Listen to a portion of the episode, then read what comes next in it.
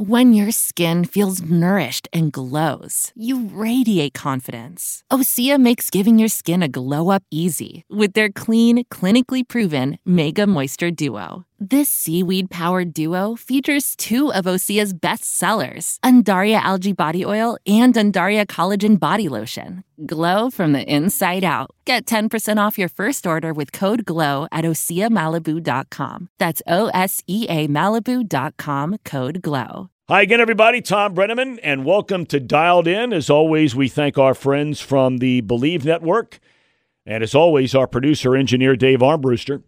I'm Tom Brenneman. Great to have you with us. Joe Buck Part 2. If you weren't with us for Part 1, I, I would highly recommend you go back and listen. Joe talks about his dad and his mom, the influence that they were on his career. And he also talks about, you know, going through the death of his father and, you know, what that meant. He also talks about losing his voice, thought his career was over. And it was a result of, you know, we talked about it. Everybody has insecurities, everybody has their thing. His was he was losing his hair. So he underwent multiple hair plug surgeries that eventually led to a problem with one of his vocal cords. It's really, really good stuff. He's just so open and so sincere and honest. But Joe Buck, we're gonna we're, we're gonna we're gonna get into Joe's career when we come back. Big moments, big plays. Would he have a call back if he could do it? All that next on Dialed In. Since 1882, Children's Home of Northern Kentucky has been a lifeline for children and families in crisis. Now known as CHNK Behavioral Health, its team of doctors, nurses, and therapists impacts nearly 4,000 kids and families every year. An array of mental health services, including counseling, addiction treatment, and psychiatric residential care. CHNK also continues to care for abused and neglected youth who are in the state's custody. Right now, CHNK Behavioral Health is offering a free 10 minute conversation with a clinical therapist to help families dealing with the increased pressures caused by the ongoing pandemic. Visit www.chnk.org for more details or for the free conversation with a therapist. Call 1 844 YES CHNK. Living with Change is a nonprofit organization supporting transgender youth and their families. Transgender youth face higher rates of violence, victimization, substance abuse, suicide risk, and homelessness, but have few resources to help deal with those issues. To combat those numbers and in partnership with Cincinnati's Children's Hospital, LWC created with Living with Change Center for Gender Health serving more transgender patients and families than any other center in the Midwest. For more, please log on to livingwithchange.org. I don't want to spend a ton of time talking about calls and moments or games because, I mean, you know, anybody can ask that kind of stuff. And it's not that they aren't fascinating and interesting answers, but I remember, and tell me if I'm wrong on this. There was a time where there were some people out there, I don't know how much stock you put into their opinion, that you did not get excited or animated when you were you were calling big games right. or a big play right. and all that. And I, I, I thought I remember where you had actually said, you know what, I got to make a change in this regard. Is that true? It is true. I and and sometimes I listen back to old stuff and and I'm like, you know what? Those people, whoever they are, I don't know. There's not like one person. Right. It's like a, it's like an internet thing. I, I don't totally disagree, and, and I think it, it came from a good place.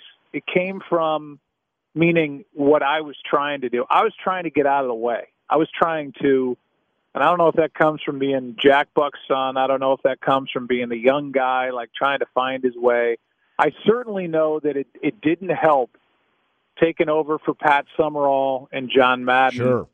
back when that happened because Summerall was the master of that. But that was his style. You know, he would just say Montana, Rice, touchdown. Yeah. You know, he he was there there were it was an economy of words and it was really not over the top. And I think I started going, well, if if that's how it's been done by somebody I think's the best with Mad with John Madden, uh, meaning Pat Summerall, then that's how I should do it. And I kind of fell into that trap, which is ironic because I never fell into the trap of trying to sound like my dad. Mm-hmm.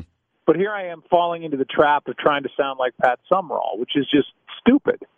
And and and so I, I started to really downplay everything not because I didn't love it. It was it was actually the opposite. It's because I loved it so much I wanted to kind of get out of the way mm-hmm. of it. That makes sense. And and I I listened back to that. I'm like, those moments deserved more. Not all of them, but some of them. And and I think when I came off the vocal cord issue, I was like, you know, I, I have now gone from worrying about what I was going to say to how the hell I was going to say it and what it was going to sound like.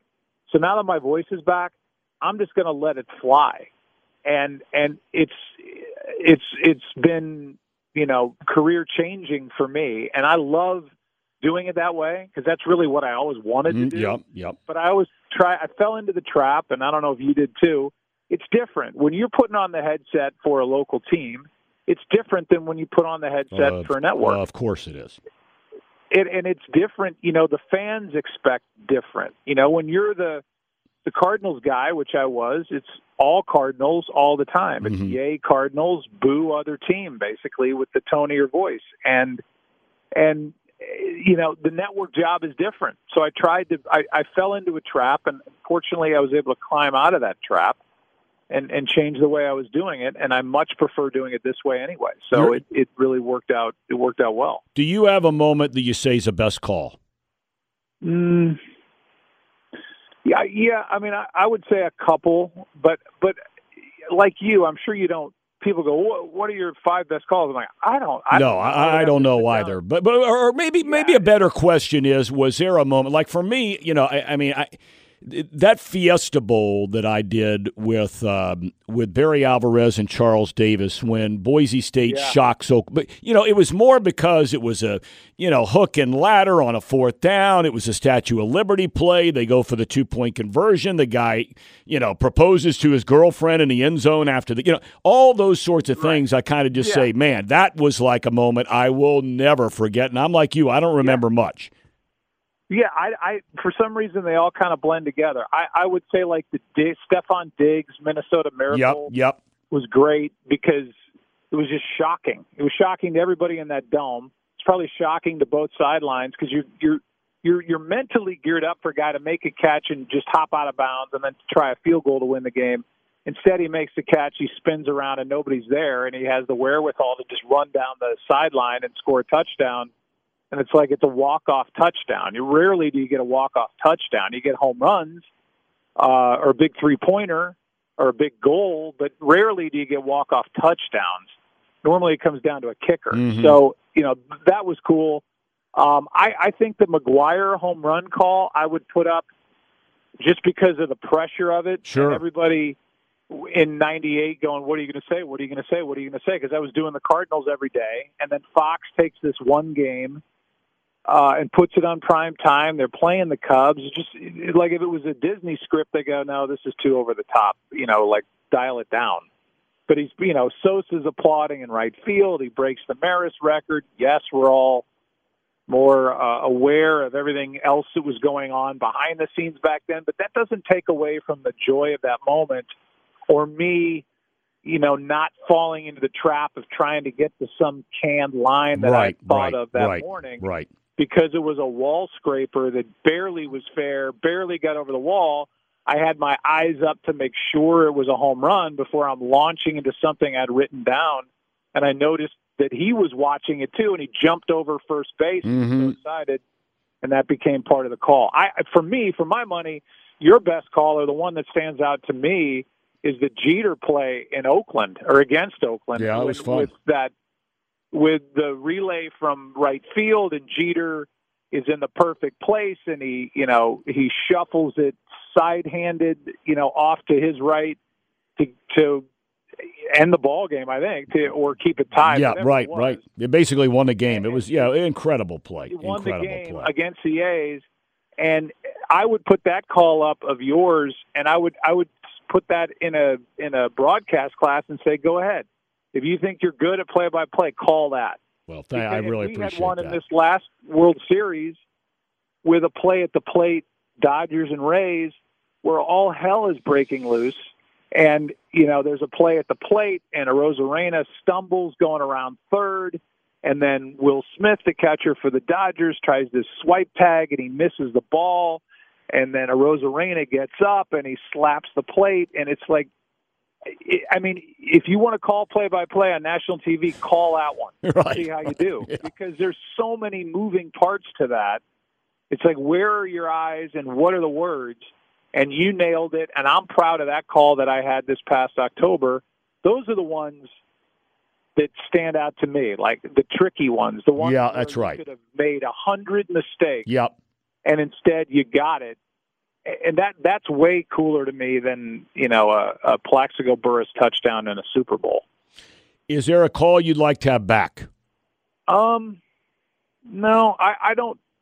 I don't know about you, but I, I feel like it's it's almost unfair to after the fact go, God, I wish I because all game long you're making endless mental choices to where what am I going to say, or sometimes as importantly, what am I not going to say? Mm-hmm. I mean, if I get one thing thrown in my face over and over again, it's the Randy Moss. That's disgusting. Right, right, right. At Green Bay. I thought you were spot on, and I'm not saying that because you're on the show. I mean, look, uh, you know, and and, and I, I I try all I can as I've gotten older not to be try to be less judgmental and, and, and less controversial and all those kinds of things. Unfortunately, I think that's where the world's going, and there's a whole lot of blue spots on blue walls out there. But I thought you were spot on on the Moss thing. I mean, come on, come on. well, well, And I'm not asking you to relive it. I- I'm just saying, come on. No, I don't care. I'm I I mean I relive it all the time and and I and my point of it all is I'm not sure well two things. One, I'm not sure that I wouldn't feel the same way if I saw it tonight and I was on TV. But I'm also not sure that I would have said it. Right. And and because as you say, I think we're all we've all been kind of pushed back into the middle lane. And and and there's a lot less uh, room for editorializing, and it's just like let's be vanilla, and let's just do the game, and get out of there and go to the hotel bar. That let's let's just let's just do it, and not really get out on any limbs. And then and so when I listen to it, I'm like, God, man, I can't believe that came out of my mouth. Not because I didn't think it, not because I still don't. And Randy and I are great. In fact, my wife works at ESPN, and of all the people on that set on Monday Night Countdown, he's the best dude, and and he and I talk all the time. So it's it's it has nothing to do with Randy. It was just the moment and him doing that, and then you know moving his backside to the goalpost and all that. And I was like, I don't know. I I had a visceral reaction to that. That? But but again, I don't know that I would say that again on national TV if the situation presented itself. I might think it, but I would probably not say it.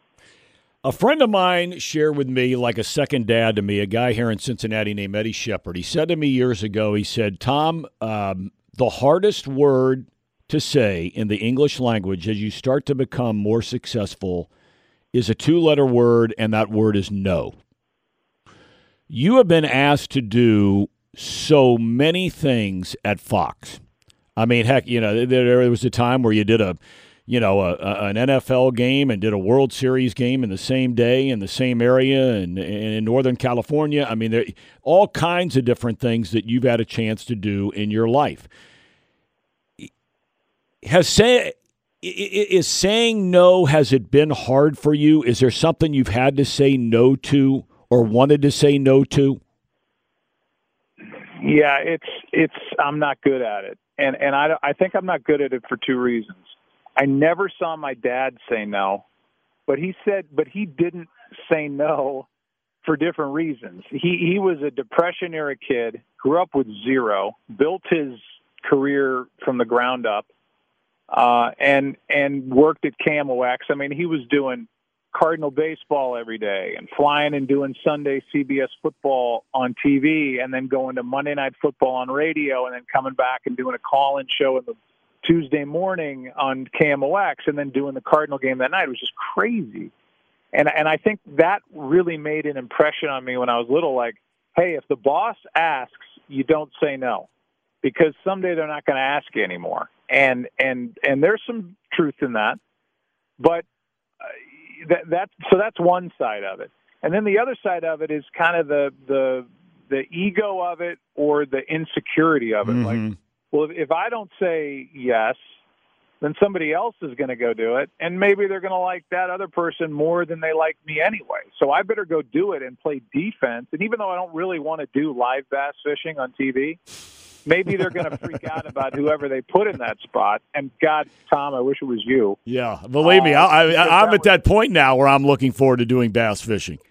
Well, I mean, but live bass fishing should not be on that. on that You're right about that. I, I got to agree. I mean, I got nothing against fishing. I love it, but but tape it and cut it together and make it compelling. Yeah. Don't show up at 4:30 Eastern time and say, uh, "Hey, I hope the fish bite today." Yeah, that's right. Because- that's right. they nobody no no fish were biting and nobody was catching anything. It was horrible. Anyway, so I, I think it's I saw that from my dad, and then there's insecurity in it, and you know that someday they're not going to be asking you to, you to do it anyway. That's So true. That's I- true. I think it's both, but but I don't. But you're right, and that's good advice.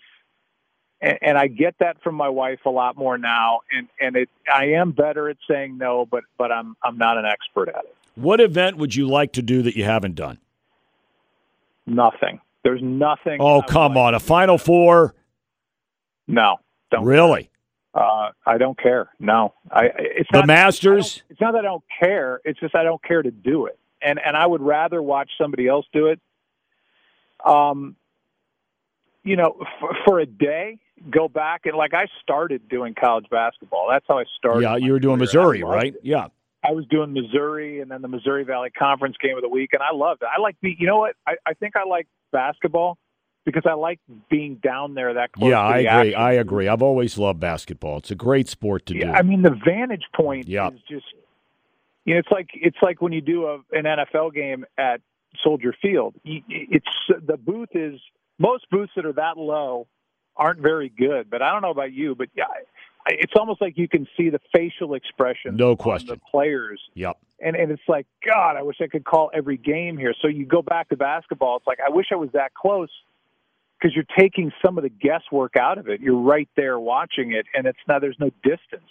So I, I, I would like to do a college basketball game again just for the the fun of it, but I don't follow it, and it it makes me it would make me play so much catch up hmm to come off like an expert that I, I just don't have the time to put in. If I were single and I was 25, yeah, I mean, bring it all on. But at this point, with these twins and what I'm doing already, I'm I'm realistic enough to to know that that my dance card is as full as it's going to be, and and I'm going to start taking stuff away, not adding more stuff. So I I don't yearn to do anything else. I really don't. I read an article where your wife Michelle, before she, you know, really even met you or knew you, that uh, you know she thought you were arrogant, and Mhm. you know she said, uh, you know, this this Joe Buck guy, whatever she said, um, but that she later found out after you two were introduced. I believe you were introduced by Rich Eisen, if I read the story correctly. Yeah, just, just yeah. If you want an hour of conversation, one sided, bring it up to Rich. He'll tell you all. I know, there's no doubt. I ran into him at the airport, and I think he's still talking. We've been separated for two Yeah. years since then. But you know, she she made the comment that Joe Buck on the air is different than Joe Buck off the air. Now, the easy question to ask is, how is Joe Buck off the air different than Joe Buck on the air? I, I, I think the more interesting question is, did you learn anything about Joe Buck on the air from her saying she liked Joe Buck off the air? Does that make sense? Yeah, that's a yeah, that's a great question. So w- when when we got into when I saw her and I began stalking her, which I did, uh, and I was either going to get a restraining order or engaged, and I never thought I would get married for a second time, but I did, and I'm I'm so thankful that I did. Uh, it's been the best thing in my life, um, and and I'm fortunate in that regard. But but I so I I, I go through Rich Eisen to try to figure out who she was. I'd never seen her. She worked at NFL Network for years, never met her, never seen her on the air. And I, I reached out to Rich Eisen, who's who is a good friend, and I'm I'm kidding about him talking. Uh, but he, he said, "Oh, she's great. She's a great girl." And so he reached out to her. She was uh, getting out of a relationship, and he said he like played a game. Like uh, there's a guy in a booth that wants your number. Is it okay if I give it to him? And she's like, "Well, I'm just getting out of a relationship or about to, and." You know, who is it? Like Troy Aikman? No. Is it, uh, you know, whoever? Doesn't matter. Brady Quinn? You know, whoever. All these good looking guys. And she eventually, it gets down to, well, you know, oh, don't tell me it's Joe Buck. Yeah, it is Joe Buck. Why do you say that? Well, I don't know. There's just something about him. And then he said, well, he's a good friend of mine. He's a great guy. And she said, you know what? I don't know why I say that. I've never heard one thing about him that was negative or bad there's just some feeling I get when I see him on TV. And she has narrowed it down since then to an, a commercial I did for National Car Rental that I looked smug in. And and I yes, so longest answer to a very good question, which is there there's a difference between how you feel internally and how you present on TV. And and Steve Horn's good at that too. When I'm thinking my face is really serious. Um, or if I'm trying to be cool, probably out of insecurity, it it it blends into the smug category, and and I feel like maybe only a smug person would say this that I, I'm the last guy in that category, but but that's how I look. Mm-hmm. Might not be how I feel. So broadcasting or being on TV or being on camera is acting as much as it is anything else. And coming on and like almost over smiling at the start because if i'm thinking and i'm serious i look like i'm not happy. That's just my face. And and it's the same with the smug part. So yeah i learned how you look on the exterior is not how you're really feeling inside. So you better bring one up to match the other. Mm-hmm. and and and and I think I've gotten better at that.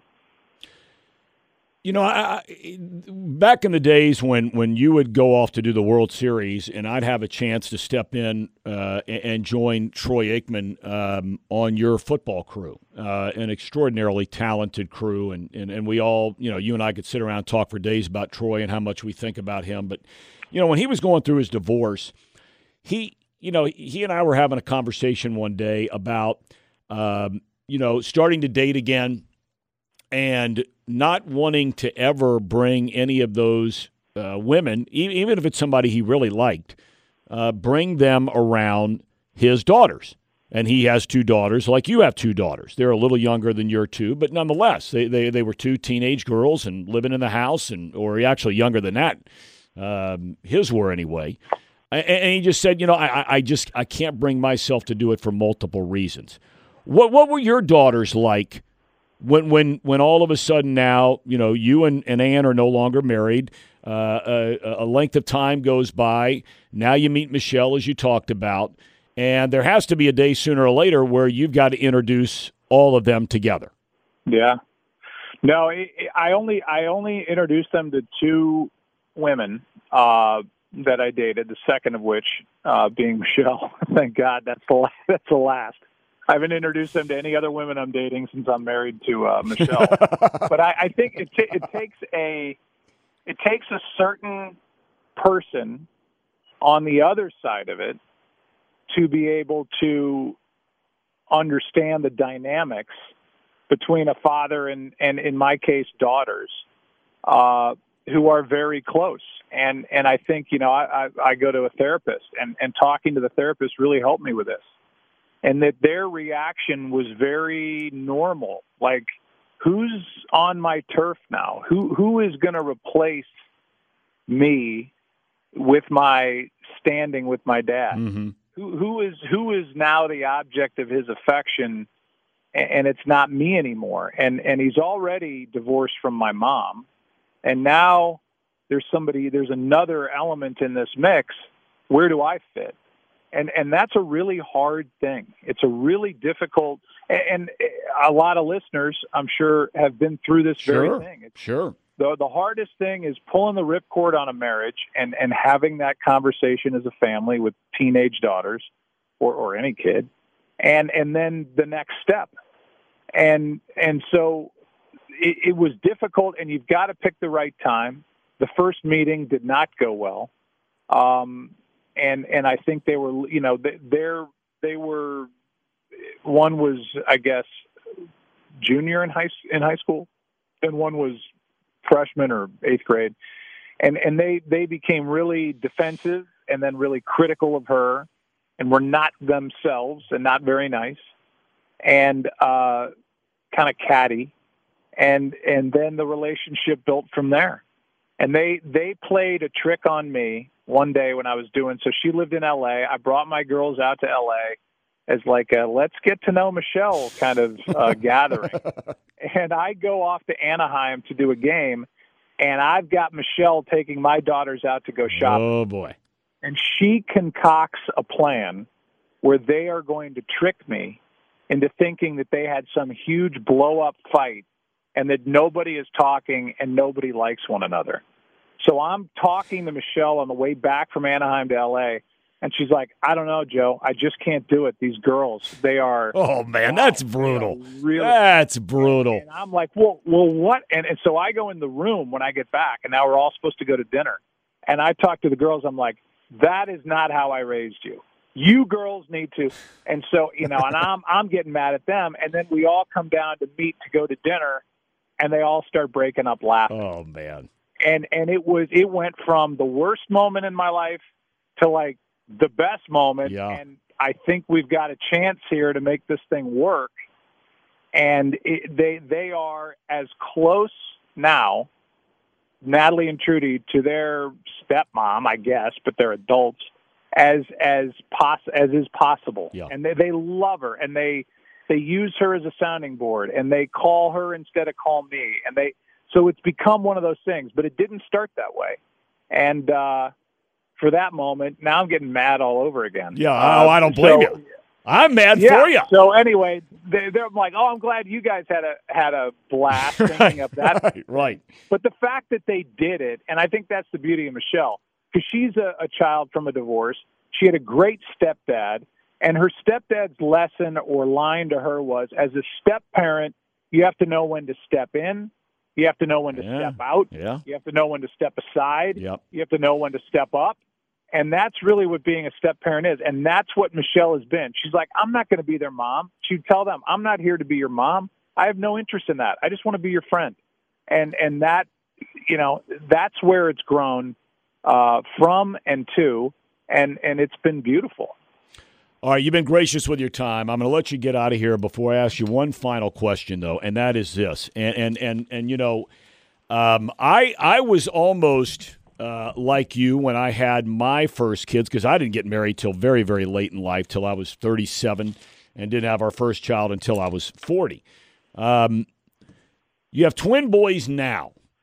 Um, what are you real? I mean, besides watching them grow up and loving them and being there for them and all those kinds of things that every parent strives so hard for, no matter what you do for a living, your kids are your kids. What's something you really want to do with these two boys? And not because of the sex, or, or maybe it is because of their sex. I don't know. You had two daughters from your prior marriage. What's something you really want to do, or have you even thought about it, with these boys moving forward?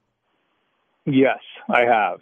Um, so when my daughter was 16, I climbed Kilimanjaro with her. Yeah, I remember that. Um, yeah, and that was at the time when I was just starting to meet Michelle, and and that was all going on, and I was in Tanzania and wondering if I was, you know, still going to be talking to Michelle when I got back, and I was kind of. But you you really learn a lot about your 16 year old daughter, and the 16 year old daughter really learns a lot about dad when you're stuck in a tent for a week mm-hmm. with uh, reconstituted water and eating soup, climbing this mountain and going on a safari. I mean, it was the greatest trip we could have done. And so, to answer your question, I want to be fit enough and healthy enough, knock on wood, God willing, uh, that when my boys turn 16, I can climb Kilimanjaro with them. And and that's kind of like the faraway dream, but they're about to turn three. So let's say that's 13. I'll be 64, 65. Um, that that's something that I want to do. And, and then just the typical stuff like Natalie, my oldest, played lacrosse and was really good, but but just played high school lacrosse and being at those games was like awesome. No, the best. Me. And then no my doubt about it. Played tennis and lacrosse, and and I just couldn't get enough. And to see these boys grow, you know, hopefully athletically, but but doing whatever it is. Mm-hmm. They want to play the clarinet. I don't care, but being there, cheering them on, and watching them develop. Uh, that that to me is more exciting than any Super Bowl, than any World Series game. No doubt. Anything I could do, and and so I'm going to get to a point here where the balance of being home is going to far outweigh the balance of getting on another plane and going and doing another game. And and so I'm going to be realistic with my career. I'm not going to grow old in the booth. I don't believe. Uh, and and I want to climb that damn mountain with these boys uh, when I'm in my mid 60s. Well, I know you're going to do it. Joe, I can't thank well, you enough for your time today, my friend. I really appreciate it. This has been a lot of fun, and uh, and and I just can't thank you enough for being so gracious with your time. Of course. I mean, I could talk to you all day. Love you, buddy. Thanks. You too, Thom. my man. You take care of yourself. All right. Joe Buck, kind enough to join us on Dialed In. We've got some big episodes coming up in the next couple of weeks. Uh, we're going to have Tim McCarver, Joe's longtime partner, uh, calling multiple World Series games. And man, we're really going to harken back on you know his playing career, his broadcasting career, um, and we're also going to have Mike Reid. I talked a little bit about Mike Reid uh, last week, but for those of you that don't know his story, Mike Reid was the Outland Trophy winner at Penn State University, was the best defensive lineman in the country. He's a first round pick, top seven pick in the NFL draft. He goes to the Cincinnati Bengals, where he's an all pro his first four years in the league. He's the most dominant defensive lineman in the National Football League. And he quits to start writing and playing music in a bar in Cincinnati known as the Blind Lemon. And his journey since then is absolutely unbelievable. We thank Dave Armbruster. I'm Thom Brennaman, and we'll look forward to catching you next week on Dialed In. Thank you for listening to Bleav. You can show support to your host by subscribing to the show and giving us a five star rating on your preferred platform. Check us out at Bleav.com and search for B L E A V on YouTube.